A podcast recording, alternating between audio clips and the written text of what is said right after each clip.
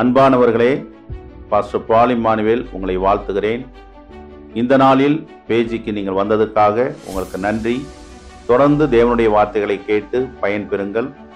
கர்த்தர் உங்களோடு பேசுவார், இடைப்படுவார். உங்களுக்கு சமாதானம் உண்டாவதால்.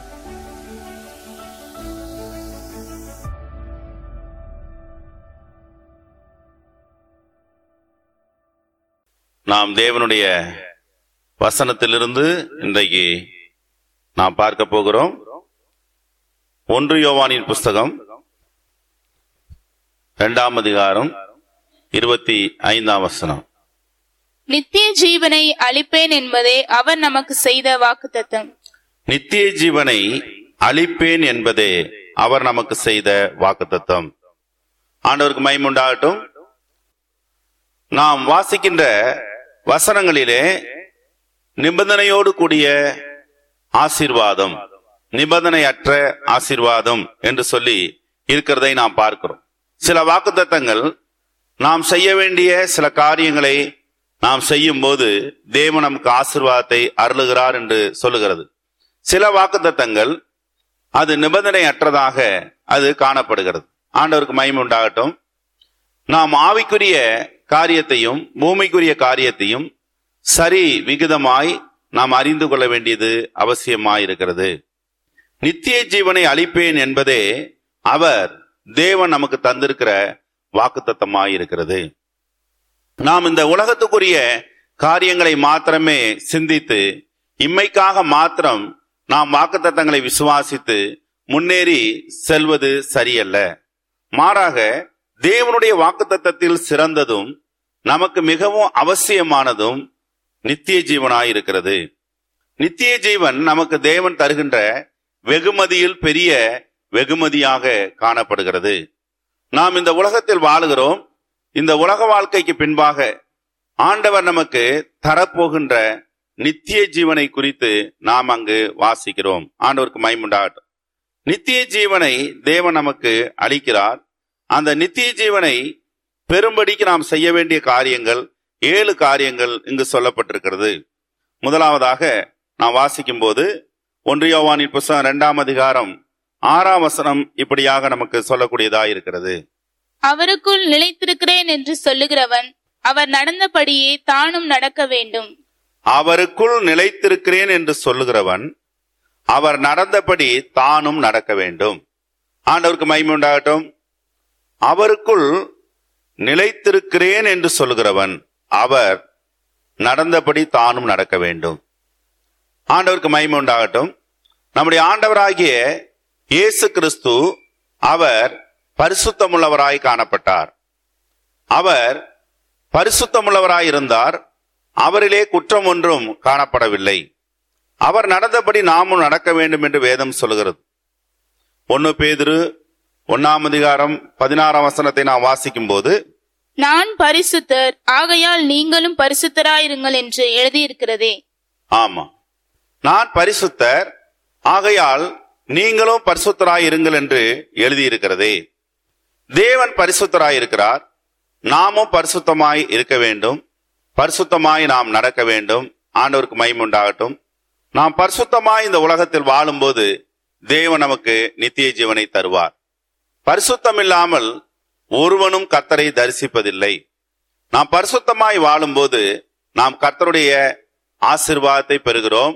கர்த்தரை தரிசிக்கக்கூடியவர்களாகவும் நாம் காணப்படுவோம். கர்த்தர் நம்மை ஆசீர்வதிப்பாராக. எனவே இந்த உலகத்தில் நாம் நம்முடைய பேச்சு, நம்முடைய நடக்கை, நம்முடைய பார்வை, நம்முடைய சிந்தனை, நம்முடைய எல்லா காரியங்களிலும் தேவனுக்கு பிரியமான பரிசுத்தத்தை நாம் காட்டும்போது தேவன் நம்மிலே சந்தோஷப்படுவார். நமக்கு தேவன் அவர் வாக்களித்த நித்திய ஜீவனை தந்து நம்மை ஆசீர்வதிப்பார். மேலும் நாம் வாசிப்போம். ஒன்று யோவான் இரண்டாம் அதிகாரம் பத்தாம் வசனத்தை நாம் வாசிக்க கேட்போம். தன் சகோதரனிடத்தில் அன்பு கூறுகிறவன் ஒளியிலே நிலை கொண்டிருக்கிறான், அவனிடத்தில் இடரல் ஒன்றுமில்லை. ஆமென். தன் சகோதரனிடத்தில் அன்பு கூறுகிறவன் ஒளியிலே நிலை கொண்டிருக்கிறான், அவனிடத்தில் இடரல் ஒன்றுமில்லை. நித்திய ஜீவனை பெறப்போகிற நாம் நித்திய ஜீவனை தருவேன் என்று ஆண்டவர் நமக்கு வாக்கு தந்திருக்கிறார். நித்திய ஜீவனை அடைய போகிற நாம் சகோதரனிடத்தில் அன்பு கூற வேண்டும். சகோதரனிடத்தில் அன்பு கூறுவதை குறித்து வேதம் நமக்கு மீண்டும் மீண்டும் எடுத்து சொல்லிக் கொண்டே இருக்கிறது. சகோதரனிடத்தில் அன்பு கூறுகிறவன் ஒளியில் நிலை கொண்டிருக்கிறான், அவனிடத்தில் இடரல் ஒன்றும் இல்லை என்று வேதம் சொல்கிறது. சகோதரனிடத்தில் அன்பு கூற நாம் கடமைப்பட்டிருக்கிறோம். சகோதரனிடத்தில் நாம் அன்பு கூறும்போது நாம் தேவனுடைய பிரமாணத்தை நிறைவேற்றுகிறவர்களாய் காணப்படுகிறோம். யோவான் எழுதின சுவிசேஷம் பதினைந்தாம் அதிகாரம் பனிரெண்டும் பதிமூணு வசனத்திலே நாம் வாசிக்கும் போது, நான் உங்களில் அன்பாயிருக்கிறது போல நீங்களும் ஒருவரில் ஒருவர் அன்பாயிருக்க வேண்டும் என்பதே என்னுடைய கற்பனையாய் இருக்கிறது. நான் உங்களிடத்தில் அன்பாயிருக்கிறது போல நீங்களும் ஒருவரில் ஒருவர் அன்பாயிருக்க வேண்டும் என்பதே கற்பனையாயிருக்கிறது. ஒருவரில் ஒருவர் நாம் அன்பாயிருக்க வேண்டும் என்பது தேவனுடைய கற்பனையாயிருக்கிறது. ஆண்டவருக்கு மகிமை உண்டாகட்டும். எனவே நாம் அன்பிலே நாம் நடந்து கொள்வோம். ஒருவருக்கொருவர் நம்முடைய அன்பை நாம் காட்டும் போது நாம் தேவனுடைய கற்பனையை கைக்கொள்கிறவர்களாய் இருக்கிறோம்.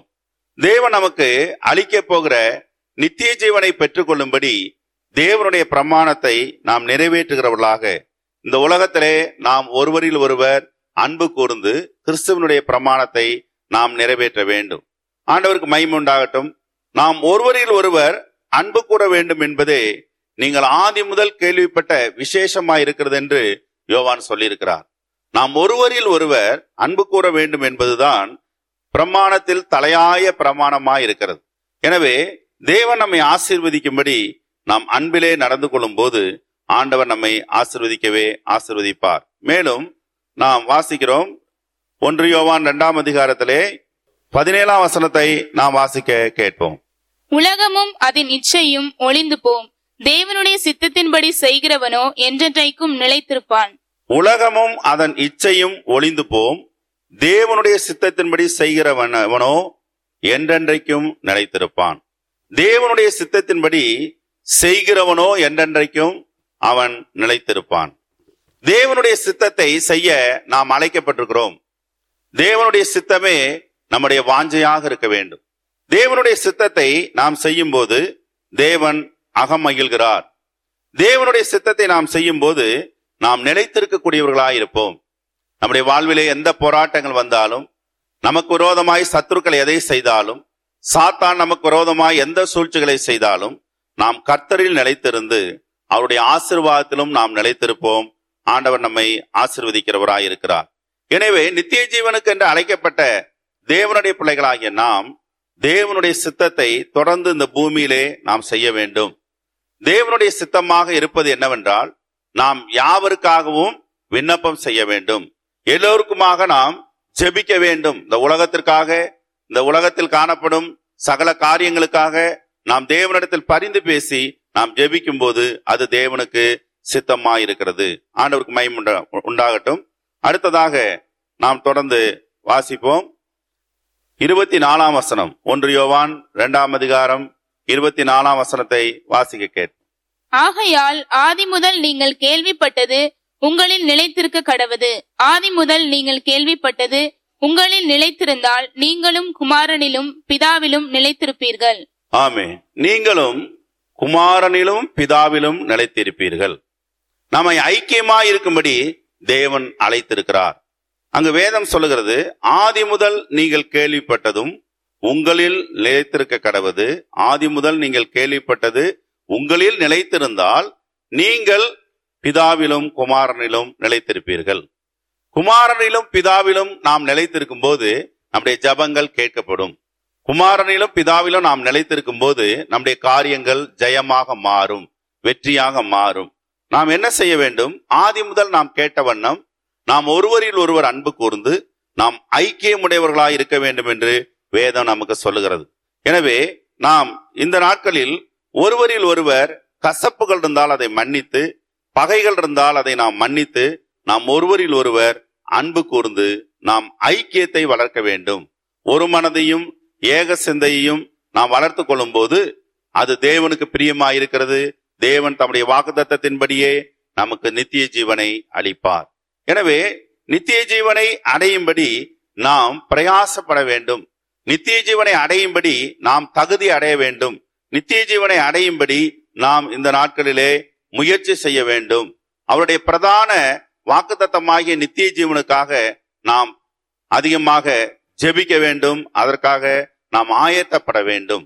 இந்த உலகமும் அதனுடைய வேஷமும் சீக்கிரமாய் கடந்து போகிறது என்று சொல்லி வேதம் சொல்லுகிறது.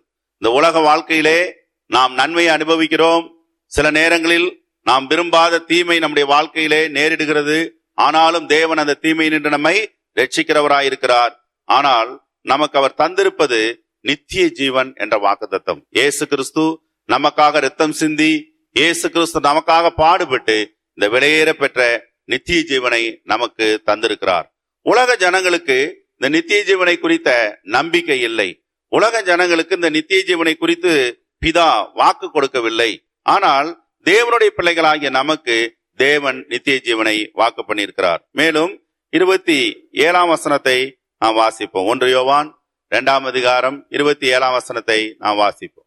நீங்கள் அவராலே பெற்ற அபிஷேகம் உங்களில் நிலைத்திருக்கிறது, ஒருவரும் உங்களுக்கு போதிக்க வேண்டுவதில்லை.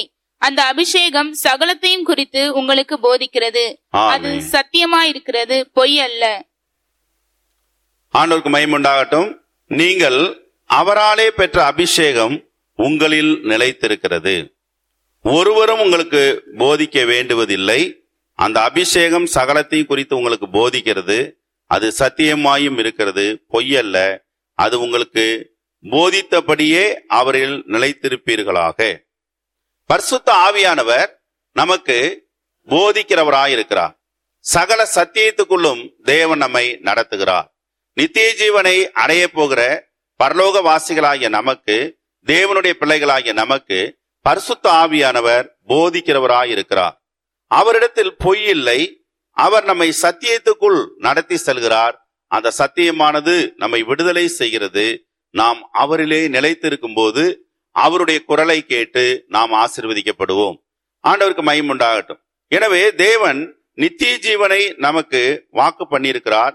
அந்த நித்திய ஜீவனுக்காகவே நாம் கிரியைகளை நடப்பிப்போம். நாம் நம்முடைய போஜனம் எதுவாக இருக்க வேண்டும்? அவருடைய சித்தமே நம்முடைய போஜனமாக இருக்க வேண்டும். நித்திய ஜீவனே நம்முடைய குறிக்கோளாக, வாஞ்சையாக இருக்க வேண்டும். அவருடைய வாக்குத்தத்தம் அது உண்மை உள்ளதாக இருக்கிறது.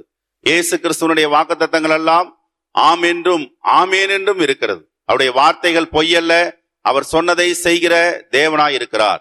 அவர் பழைய ஏற்பாட்டு பரிசுத்தவான்களுக்கு சொன்னவைகள் எல்லாவற்றையும் செய்தார் என்று வேதத்திலே நாம் பார்க்கிறோம். எனவே அருமையான தேவனுடைய பிள்ளைகளே, ஆண்டவர் அவருடைய வார்த்தையில் உண்மை உள்ளவராயிருக்கிறார். வானமும் பூமியும் ஒளிந்து போகும், என்னுடைய வார்த்தை ஒளிந்து போவதில்லை என்று சொல்லி ஆண்டவர் சொல்லியிருக்கிறார். எனவே நம்பிக்கையோடு அவருடைய சமூகத்தில் நாம் சேருவோம். ஒவ்வொரு நாளும் அவருடைய வார்த்தை நம்மை பலப்படுத்தக்கூடியதாக இருக்கிறது. மேலும் யோவான் சுவிசேஷம் பதினைந்தாம் அதிகாரம் ஐந்தாம் வசனத்தையும் ஏழு முதல் ஒன்பது வரை உள்ள வசனத்தையும் நாம் வாசிக்க கேட்போம். நானே திராட்சை செடி, நீங்கள் கொடிகள். ஒருவன் என்னிலும் நான் அவனிலும் நிலைத்திருந்தால் அவன் மிகுந்த கனிகளை கொடுப்பான். என்னை அல்லாமல் உங்களால் ஒன்றும் செய்யக்கூடாது. ஆமென். என்னை அல்லாமல் நீங்கள் ஒன்றும் செய்யக்கூடாது. நான் மெய்யான திராட்சை செடி, நீங்கள் கொடிகளாய் இருக்கிறீர்கள். நீங்கள் என்னில் நிலைத்திருங்கள் என்று ஆண்டவராகிய இயேசு கிறிஸ்து சொல்லியிருக்கிறார். நாம் இயேசுவில் நிலைத்திருக்கும் போது நம்முடைய ஜபங்கள் கேட்கப்படும்.